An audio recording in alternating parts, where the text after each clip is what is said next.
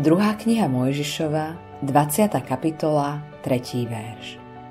Nebudeš mať iných bohov okrem mňa. V tomto prvom kázaní od nás Boh vyžaduje, aby bol pre nás tým, kým v skutočnosti je, našim Bohom. On jediný má právo na naše srdce, vlastní našu vôľu, naše svedomie, náš citový život, naše myšlienky, naše túžby, skrátke povedané, získava nás celých a dokonale. Toto všetko a nič menej vyžaduje v prvom prikázaní. Milovať budeš pána svojho Boha celým svojim srdcom, celou svojou dušou a celou mysľou.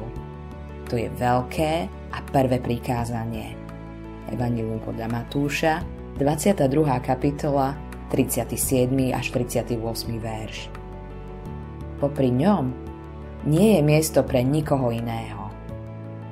Aj tá najmenšia skrytá náklonnosť, aj keď ešte nebola vykonaná, nás robí hriešnikmi voči prvému prikázaniu. Keby sme dokázali žiť podľa prvého prikázania, boli by sme dokonalými a šťastnými ľuďmi. Aj náš vzťah k iným ľuďom by bol taký, aký má byť. Vtedy by bolo každé zlo vylúčené. Nič z toho, čo robí tento svet nešťastným, by neexistovalo. Ani núdza, ani vojny, útlak, nešťastia, teda žiadne zlo. Ale my sme vo svojej porušenosti ďaleko od toho, aby sme dodržali prvé prikázanie. Hriech nás pokazil. Chápeme Boha ako niečo vyhrážajúce sa a zlé. Avšak hriech ako niečo príťažlivé a dobré. Ale všetko je pevne dané.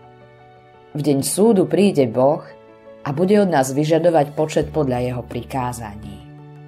Ak Boha nemilujeme a nedovolujeme mu byť našim Bohom, za to On nepríjma žiadne výhovorky. Nikdy sa nevyhneš tomu, že Boh vyžaduje, aby bol v pravde aj tvojim Bohom. Autorom tohto zamyslenia je Eivin Andersen.